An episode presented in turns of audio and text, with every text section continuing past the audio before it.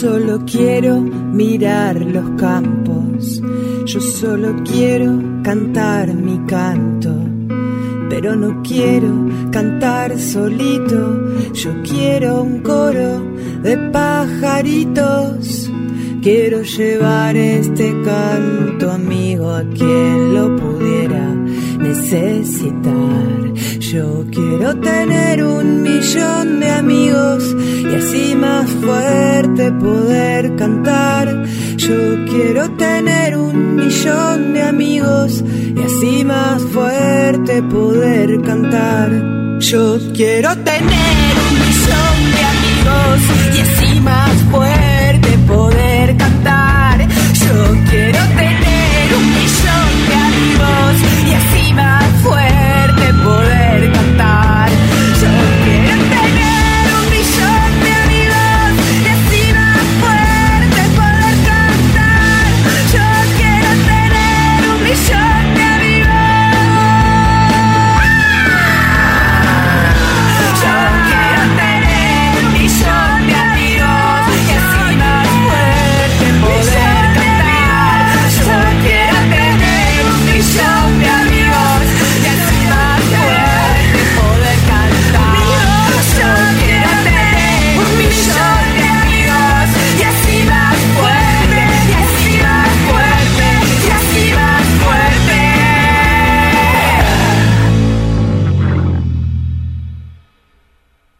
Muy buenas noches, oyentes de Un Millón de Amigos.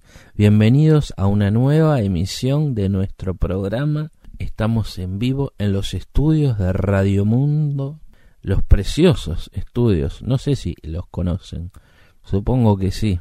Y si no, se los van a tener que imaginar. Hoy vamos a empezar con una noticia, una muy buena noticia, diría yo, porque en Argentina nuestro país hermano, se ha creado un archivo digital para preservar y reivindicar las postales y las cartas, que es, como ustedes saben, nuestra principal motivación, por decirlo de alguna manera. Cada vez que nos encontramos con una nueva carta o una vieja carta, nos entusiasma poder compartirla con ustedes. Pero poco hemos hablado de las postales que forman parte de la misma familia. Por ejemplo, yo recuerdo haber recibido muchas veces solamente una postal y mm, al reverso de esa fotografía un texto breve y poco más. Era una forma bastante sencilla de solucionar la comunicación interpersonal, intrafamiliar. Me parece mucho más rápida y vistosa que la carta. Era algo tramposa, ahora que lo pienso un poco, mucho más llamativa que la carta, mucho más compradora, obviamente, y mucho menos profunda, indudablemente. Por lo cual podríamos llegar a la conclusión de que la postal es en la familia de, del universo de la correspondencia una gran farsante. Bueno, lo podemos dejar para la polémica y para que ustedes nos cuenten si recuerdan postales, si también guardan postales, seguro que sí. Creo que eran mucho, mm, a priori, mucho mejor recibidas que las cartas que a veces quedaban leídas por la mitad o, o, o uno directamente nunca las leía. Hay muchísimas historias de cartas que no fueron leídas por sus destinatarios. En cambio, la postal era muy difícil rechazar ese estímulo muy llamativo, colorido, de imágenes naturalmente y casi siempre hermosas, con un texto breve, alguna dedicatoria y poco más. Ah, pero quería volver a la noticia porque les decía que en Argentina, el país hermano, y así dice la noticia, habrá un archivo digital para preservar y reivindicar las postales y las cartas. Esta noticia nos llegó a través de una amiga, Alexandra. La pueden encontrar en un lugar que ahora no les voy a decir todavía. Pero es una nota que escribió la periodista Carmina Balaguer. Y les voy a leer parte de la nota, o quizás la nota completa. una inmersión en el Centro de Documentación Epistolar, el archivo digital que preserva la carta como artefacto de memoria y viaje.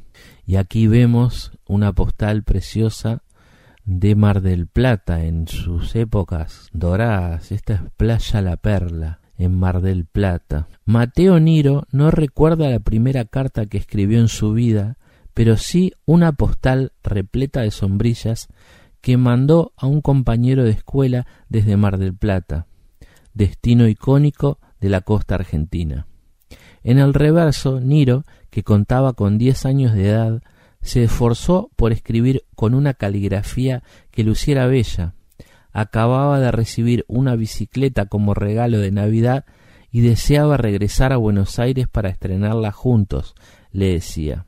En la actualidad, el que es fundador y director del Centro de Documentación Epistolar de Buenos Aires, dice no escribir cartas ni emails formales. También asegura que su experiencia personal podría ser la de cualquiera, pues en lo de cualquiera está lo histórico. Con este espíritu de marcar lo íntimo en lo colectivo, nace este archivo digital que busca preservar la carta como un artefacto de memoria histórica y cultural además de viaje. Y aquí vemos otra postal, también playera, de toda una familia posando con unos gorros, bueno, todo tipo de, de gorros y unas sombrillas también que yo nunca antes había, había visto en mi vida. A ver si dice qué año es esto. Es una, es una foto del 20 de septiembre. A ver. Bueno, seguimos con la, la historia. Niro, que es hijo y nieto de inmigrantes, creció escuchando leer en voz alta la correspondencia que su tía abuela intercambiaba con sus parientes de Italia y Estados Unidos. Al morir ésta, encontró el legado de cartas recibidas a lo largo de los años junto a las respuestas que la tía abuela se había esforzado por preservar, calcándolas en papel de carbón antes de enviarlas. Este detalle activó en Niro un ánimo activista que volcó creando un centro de recopilación epistolar junto a otros grandes compañeros. Con él buscaba reunir historias similares que ayudaran a contar la tradición migratoria argentina. Tengo un gran afecto por lo ordinario y lo particular.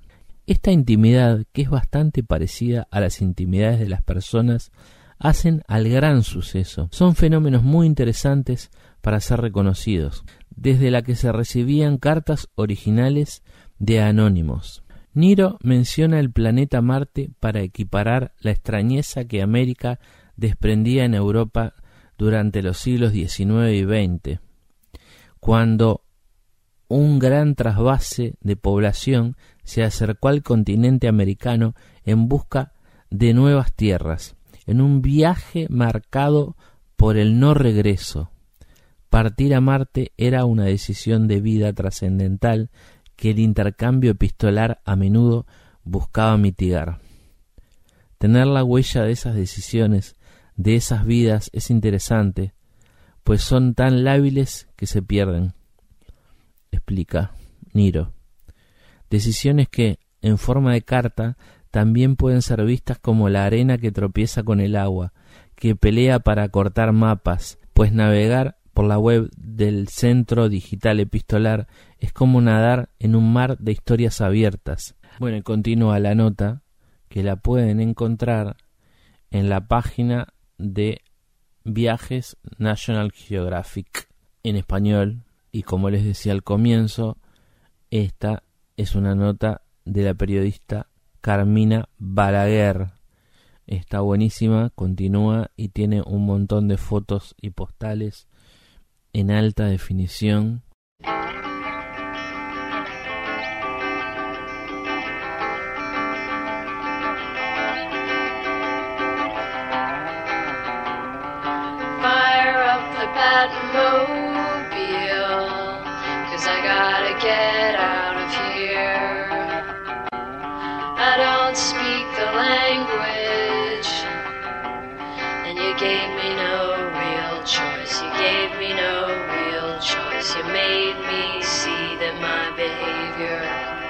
Was an opinion.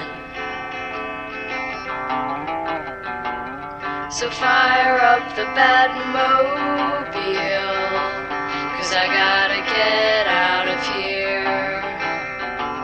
It's the mouth of the gift horse, I know. But I gave it my best shot, I gave it my best shot. I gave you the performance of a lifetime. So I hope you all will see there just isn't a place here for me. Look around and feel like somebody must be fucking with me. I just can't take any of you seriously. And I can't keep keeping myself company.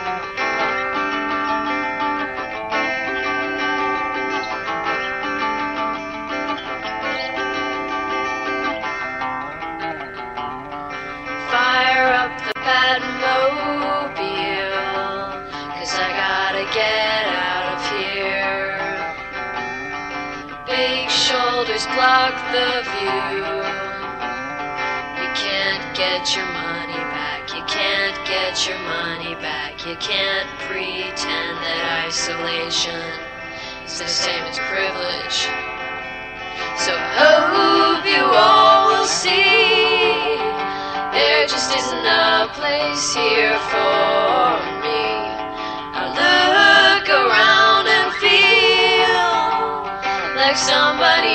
must be fucking with me. I just can't take any of you seriously. And I can't keep keeping myself company.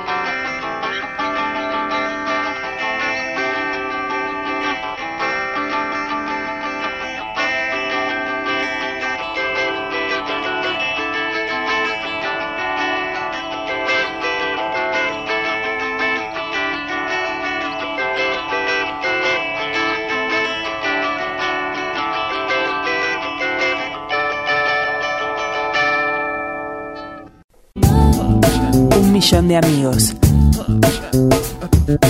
Un programa de Federico Medina. Vuelve ronda de cachetes. 21 marzo 2000 21. Dúo cómico Los Paseanderos. El Mago Ledo. DJ Paola Dalto con los clásicos de Daft Punk y los Saltimbanquis. En la mesa de salados, empanadas de carne con pasas y de pasas con carne. Cerramos con lectura de todos los puntajes de Arlequines 94-95 a cargo de Eloy Calvo y Gabriel Méndez.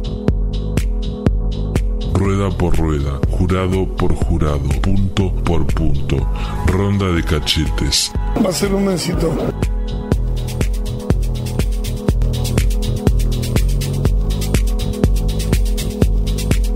Seguimos con un millón de amigos y quería pedirles disculpas de antemano por algunos ruidos que puedan generar molestia.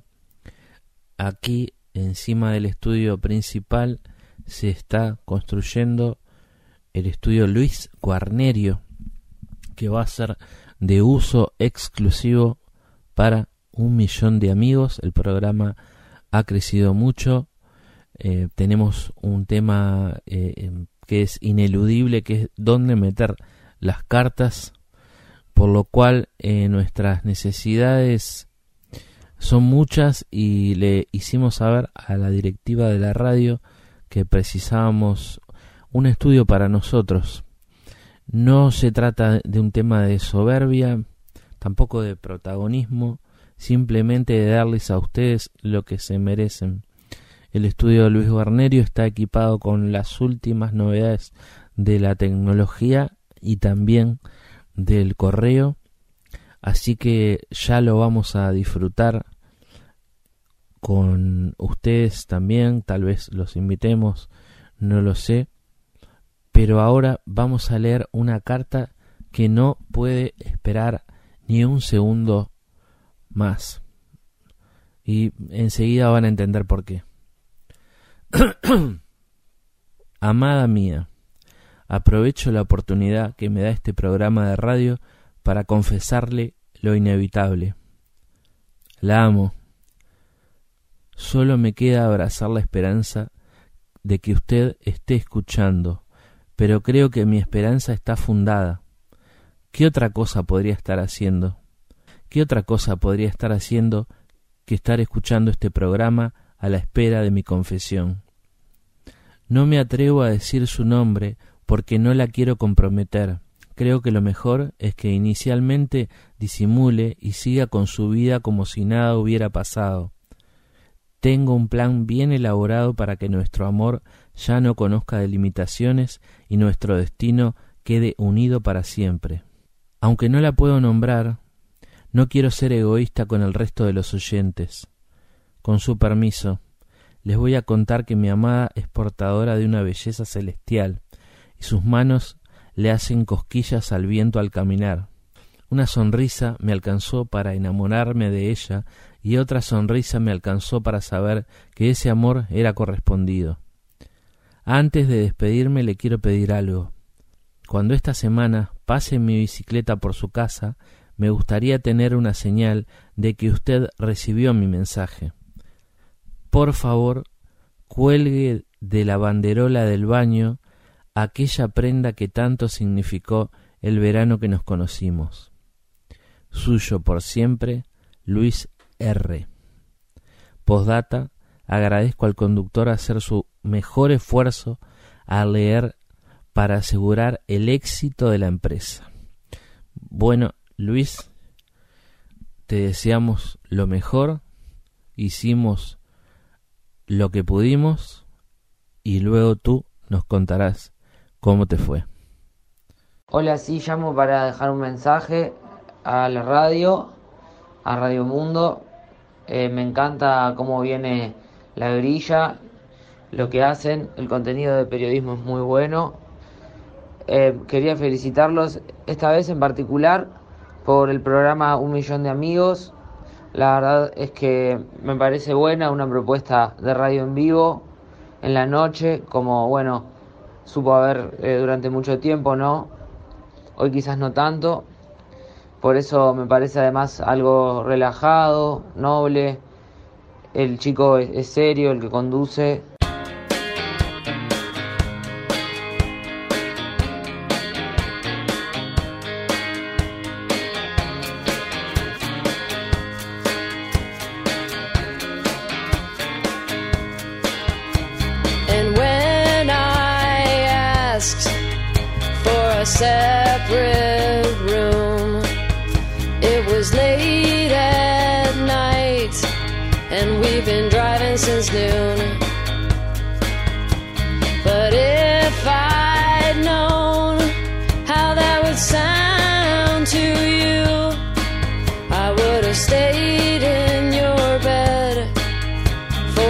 Rest of my life just to prove I was right.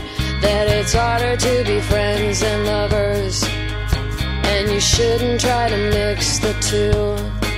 Cause if you do it and you're still unhappy, then you know that the problem is you. And it's true that I stole your lighter. And it's also true that I lost the map. But when you said that I wasn't worth talking to, I had to take your word on that. But if you'd known how that would sound, to me, you would have taken it back and boxed it up and in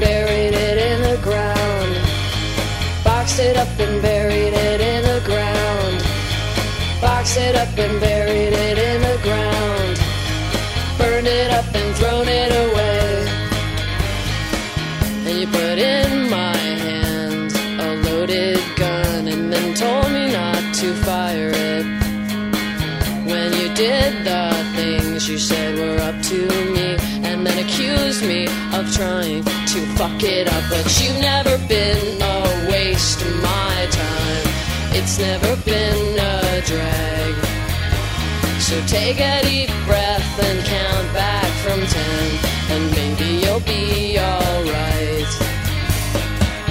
And the license said you had to stick around until I was dead. But if you're tired of looking at my face, I guess I already am. But you've never been a waste of my time. It's never been a drag.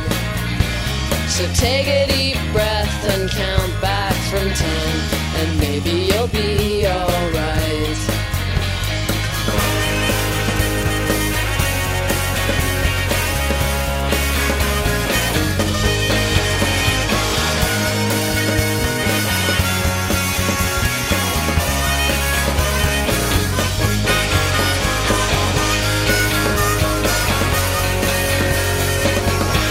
Seguimos en un millón de amigos. No se olviden de escribirnos a millón cartas arroba radiomundo.ui.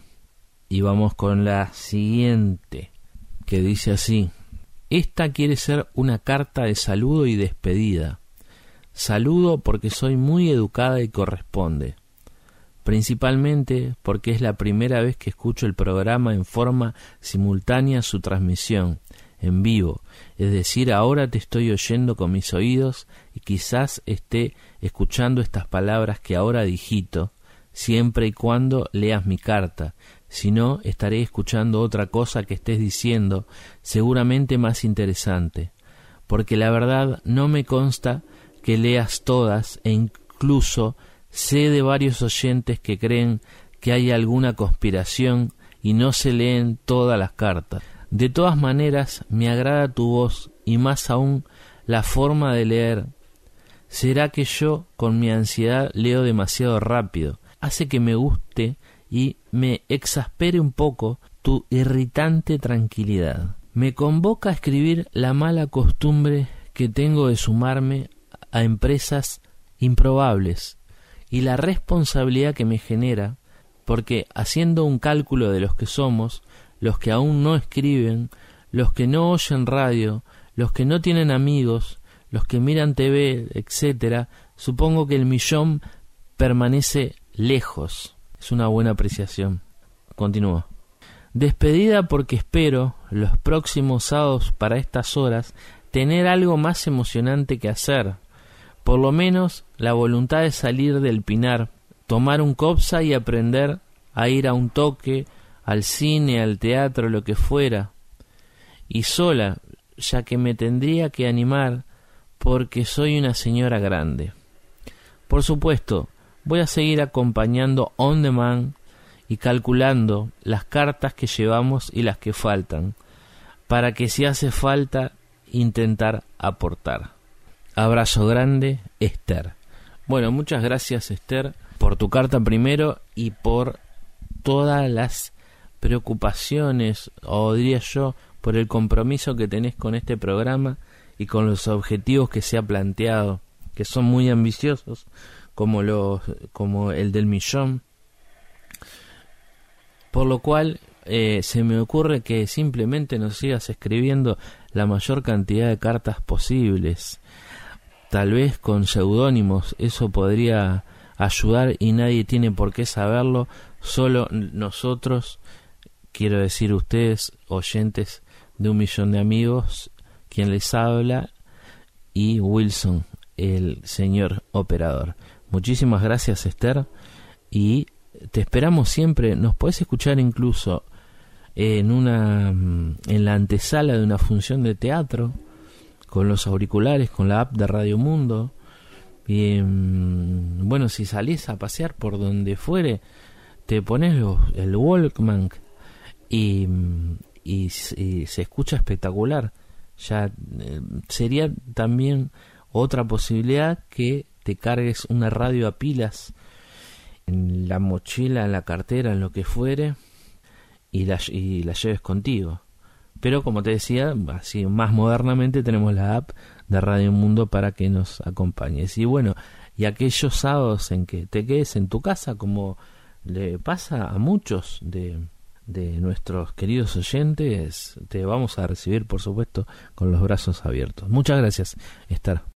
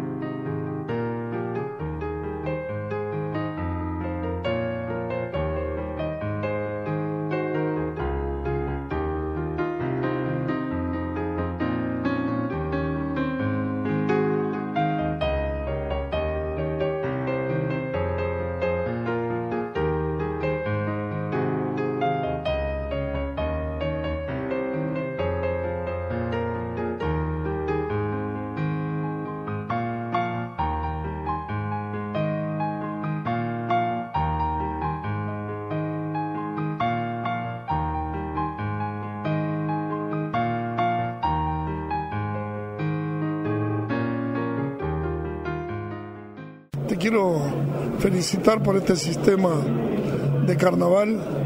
En internet. En internet, que la verdad que, que va a ser un éxito. Cuando la gente lo tenga, lo tenga claro, va a ser un éxito. El programa este que tienen ustedes, y lo felicito. Un millón de amigos. Sábados, 22 horas en Radio Mundo. Continuamos en un millón de amigos. Les vuelvo a pedir disculpas por las molestias. Aquí encima del estudio principal se está construyendo el estudio Luis Guarnerio para uso exclusivo de un millón de amigos, dispensador de refresco sabor manzana. Y vamos con la siguiente carta. Este texto es del escritor Roberto Art. Es una carta que durante mucho tiempo permaneció inédita e iba dirigida a Ricardo Giraldes.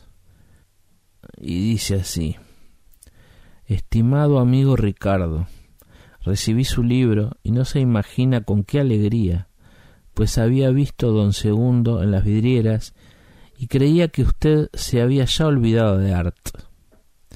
De su libro pueden decirse ya tantas cosas hermosas que lo más fácil y espontáneo es agradecerle a usted, que haya tenido la bondad y el talento de darnos tanta belleza cristalina, sencilla y noble.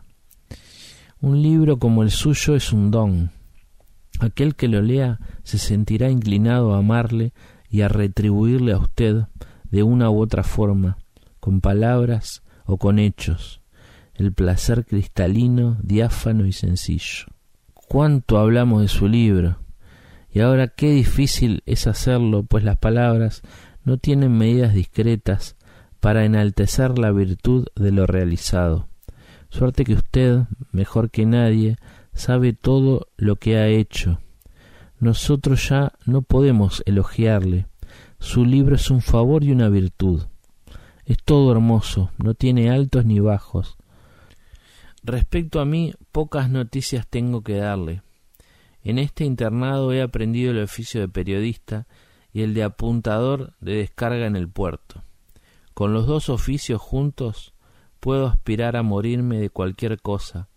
Por otra parte, y para mayor gloria de Dios, las cosas me van peor que nunca. Mi hermana tiene que volver al sanatorio de tuberculosos.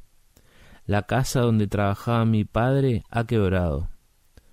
Posiblemente en estos días vengan a vivir a mi casa. Mi señora también está tuberculosa. Si las cosas no mejoran, tiene el proyecto de ponerse a trabajar de sirvienta o mucama. Ella sabe cómo se hace eso, porque en su casa tenían cocinera, sirvienta y mucama. Y yo, yo no sé hasta dónde me voy a hundir. A momentos tengo la sensación de que estoy descendiendo por un pozo. El disco de luz del brocal se hace cada vez más pequeño y las tinieblas más espesas. Y yo bajo y bajo, y estoy tranquilo. Veo a mi mujer cada día más triste y más sufrida, y estoy tranquilo. Eso sí, de vez en cuando se me sube a la boca una puteada, pero como eso es de mal gusto, bajo y bajo y estoy tranquilo. Un buen día se me morirá mi mujer, y yo estaré tranquilo, y sabré sin embargo que he sido yo el que la mató a privaciones. Ay, santo Dios, quisiera putear no sé a quién tanta basura que tengo atravesada en la garganta. Pero la vida es así, hay que sufrir, sufrir hasta que el corazón a uno le estalle como una bomba. Le he escrito un telegrama de ciento treinta palabras al doctor Zagarna. Veremos si ese me contesta. Me han dado una recomendación para el coronel Mosconi, director de los yacimientos petrolíferos de Santa Cruz. Yo me voy a cualquier parte, estoy harto, tan harto que hasta siento en mi cuerpo la hinchazón del alma. Nunca me sentí tan desdichado como ahora, tan pobre hombre. Solo me sostiene el interés de saber hasta dónde voy a bajar. Y estoy tranquilo. Preveo todo lo que me va a suceder con una lucidez increíble. Mi hermana al sanatorio de Santa María mi mujer sirvienta o al sanatorio, pero eso después que se haya despulmonado, pero eso después que se haya despulmonado. Y yo, querido Ricardo, yo no le visitaré a usted. Si usted quisiera verme, vaya a mi casa. No podría irlo a ver a su casa. Cuando uno es tan infeliz, adquiere el derecho de no visitar a nadie. Saludos a su esposa reciba un gran abrazo de Roberto. Bueno, cuando se escribió esta carta, Roberto Art tenía 25 años.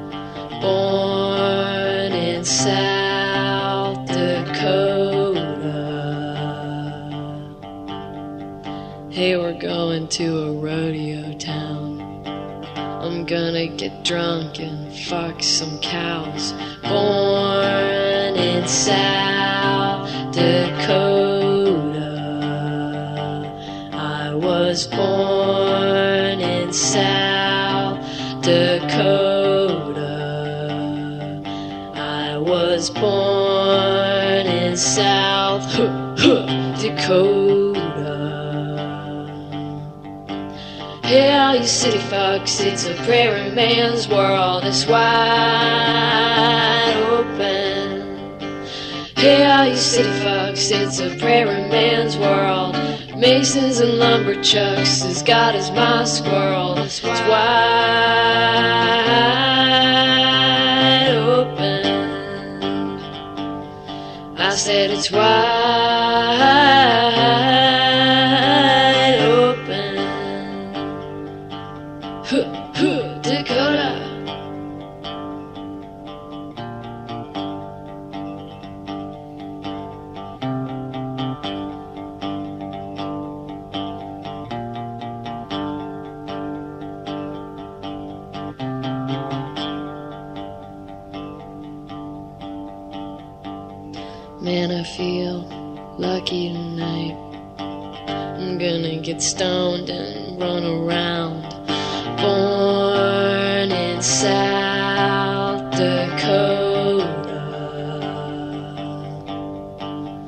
Hey, we're going to a rodeo town. I'm gonna get drunk and fuck some cows. Born in South Dakota. I was born in South Dakota. I was born in South Dakota. City fucks, it's a prairie man's world is wide open. Hey, you city fucks, it's a prairie man's world. Masons and lumberchucks has got his mild squirrel. Mr. Flipped up and Razorback, you know I'm your girl. I'm wide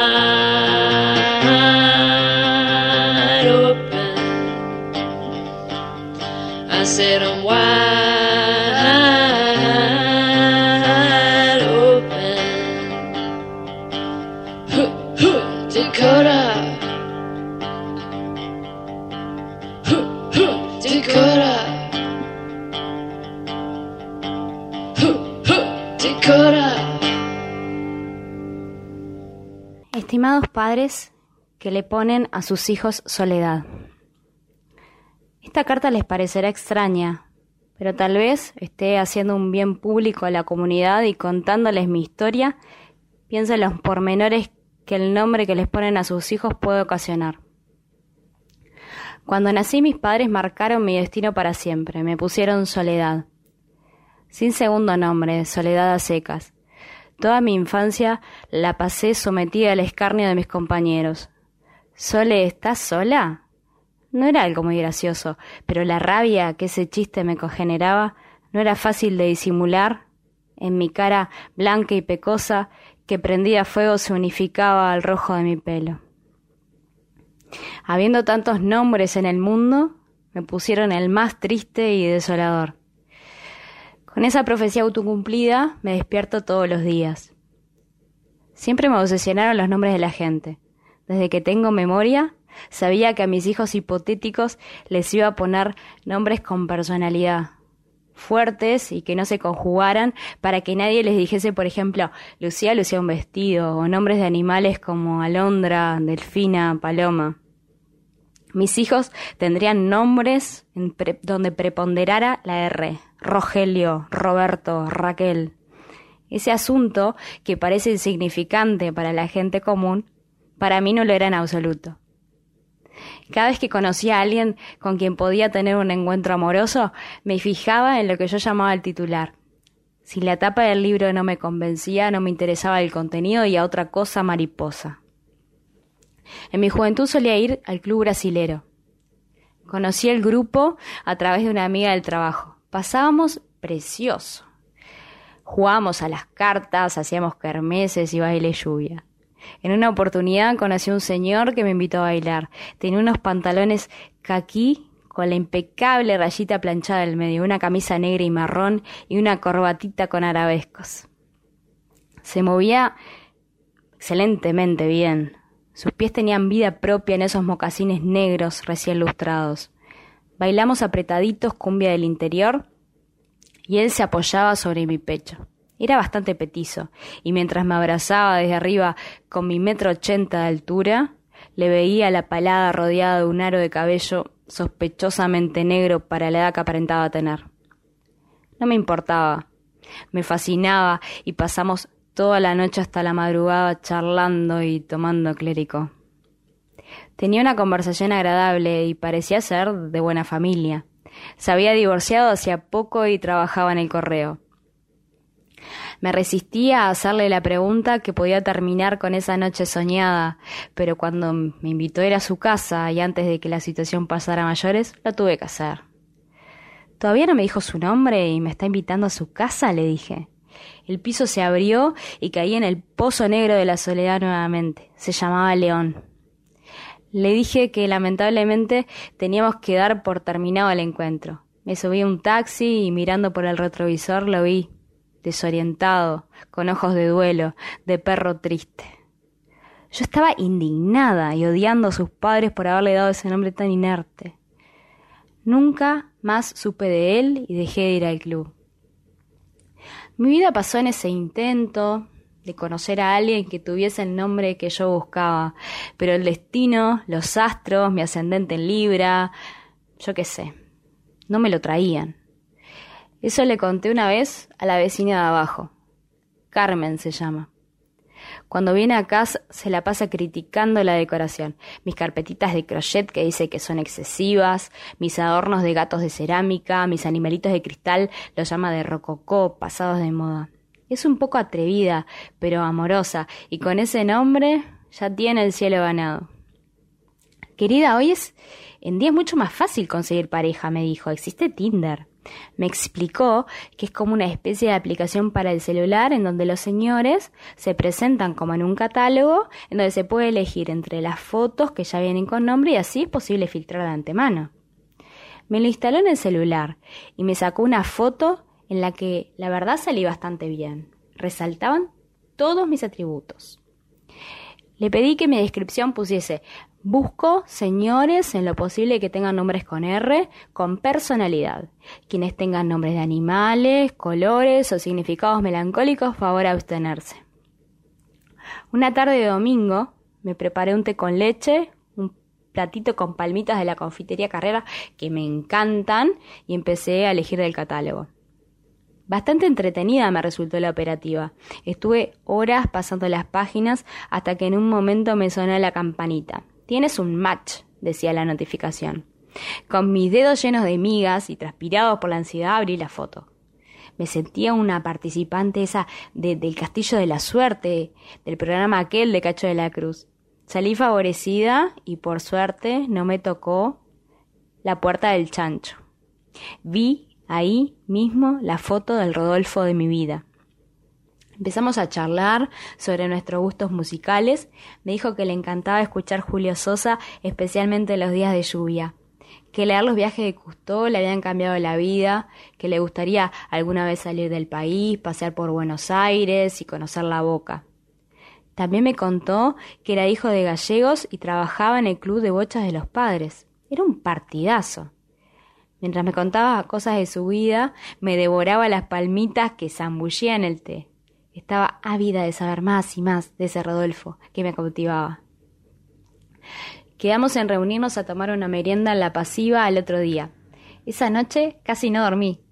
Ya estaba flechada por el amor. Imaginaba conversaciones con él y toda una vida juntos. Nada podía salir mal.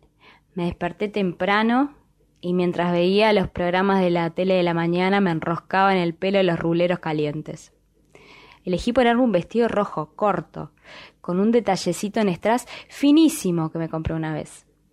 Nunca había tenido oportunidad de usarlo y me quedaba pintado, con unos zapatos de taco rojo haciendo juegos que si bien me dejaban extremadamente alta, me encantaban. Una campera negra de cuero y flecos a las mangas generaban contraste y le daban el detalle final a mi look. Carmen vino y me dijo que todo lo que me había puesto encima era un poco mucho para las cinco de la tarde. Le dije que iba a darlo todo, así que no le di bolilla porque sé que es buenísima, pero a veces la envidia le sale por los poros. Antes de salir de casa me pinté la boca de rojo y mirándome fijamente en el espejo me dije con tono determinante Es hoy soledad. Decidí ir caminando, porque el bar quedaba un par de cuadras de casa. Me puse los auriculares y escuchaba la canción de Gloria Trevi. Y todos me miran, me miran, me miran, a todo volumen. Estaba radiante. Me sentía en un videoclip en el que el resto de los peatones y el tránsito eran extras y decorado. Hasta que pasó lo peor. El musical tuvo un final abrupto. No percibí que había un par de baldosas sueltas. Tropecé y me caí con toda mi dignidad más 20 centímetros de taco en un aterrizaje glorioso, como atajando un penal dirigido a la punta inferior izquierda del arco, terminé desparramada en el piso, llena de mugre en el medio del 18 de julio. Me dije, vamos Soledad, movete. Pero mi cuello me dolía demasiado y el cuerpo no respondía a mis órdenes. Terminé desmayándome y alguien llamó a la ambulancia. Cuando me desperté estaba en el sanatorio. Vino un médico y me dijo que había sufrido un shock y que salvo por el brazo roto estaba perfectamente bien. Mientras me ponía en el yeso, le escribía a Rodolfo y le contaba con lujo de detalles lo que me había pasado, hasta que dejó de responderme y su foto de WhatsApp desapareció. Me había bloqueado. Sus últimas palabras fueron No te creo, gracias por dejarme plantado. De vu y otra relación que quedó trunca. Empezaron a caer un par de lágrimas negras y por estar ahogada en mis penas no presté atención a lo que estaban haciendo con mi brazo. Cuando me di cuenta era tarde. Me habían puesto el yeso con mi hermosa campera negra puesta. Para sacármela había que romperla, transformarla en chaleco, dejármela ahí para siempre. Indignada llamé a la enfermera y, y se lamentó por lo ocurrido. Señora, tranquilícese. ¿Cuál es su nombre? Soledad Sosa, le dije regañadientes. Abajo del barbijo se le veía como lentamente se le achinaban los ojitos y en medio de una carcajada contenida me preguntó ¿Quiere que llamemos a alguien? ¿Soledad está sola? Estaba a punto de darle un fierrazo con el soporte del suero. Definitivamente esa iba a ser la última vez que alguien me hacía ese maldito chiste. Tenía la, la mano puesta en el artefacto cuando sonó una campanita en mi celular. Tenía un match. Era un Roberto. Espero que esta vez exista un desenlace feliz. Ya se los contaré, pero sobre todo espero que nazcan más niños con nombres que les permitan ser lo que quieran ser. Saluda atentamente, Soledad Sosa. Un millón de amigos, sábados 22 horas, en Radio Mundo.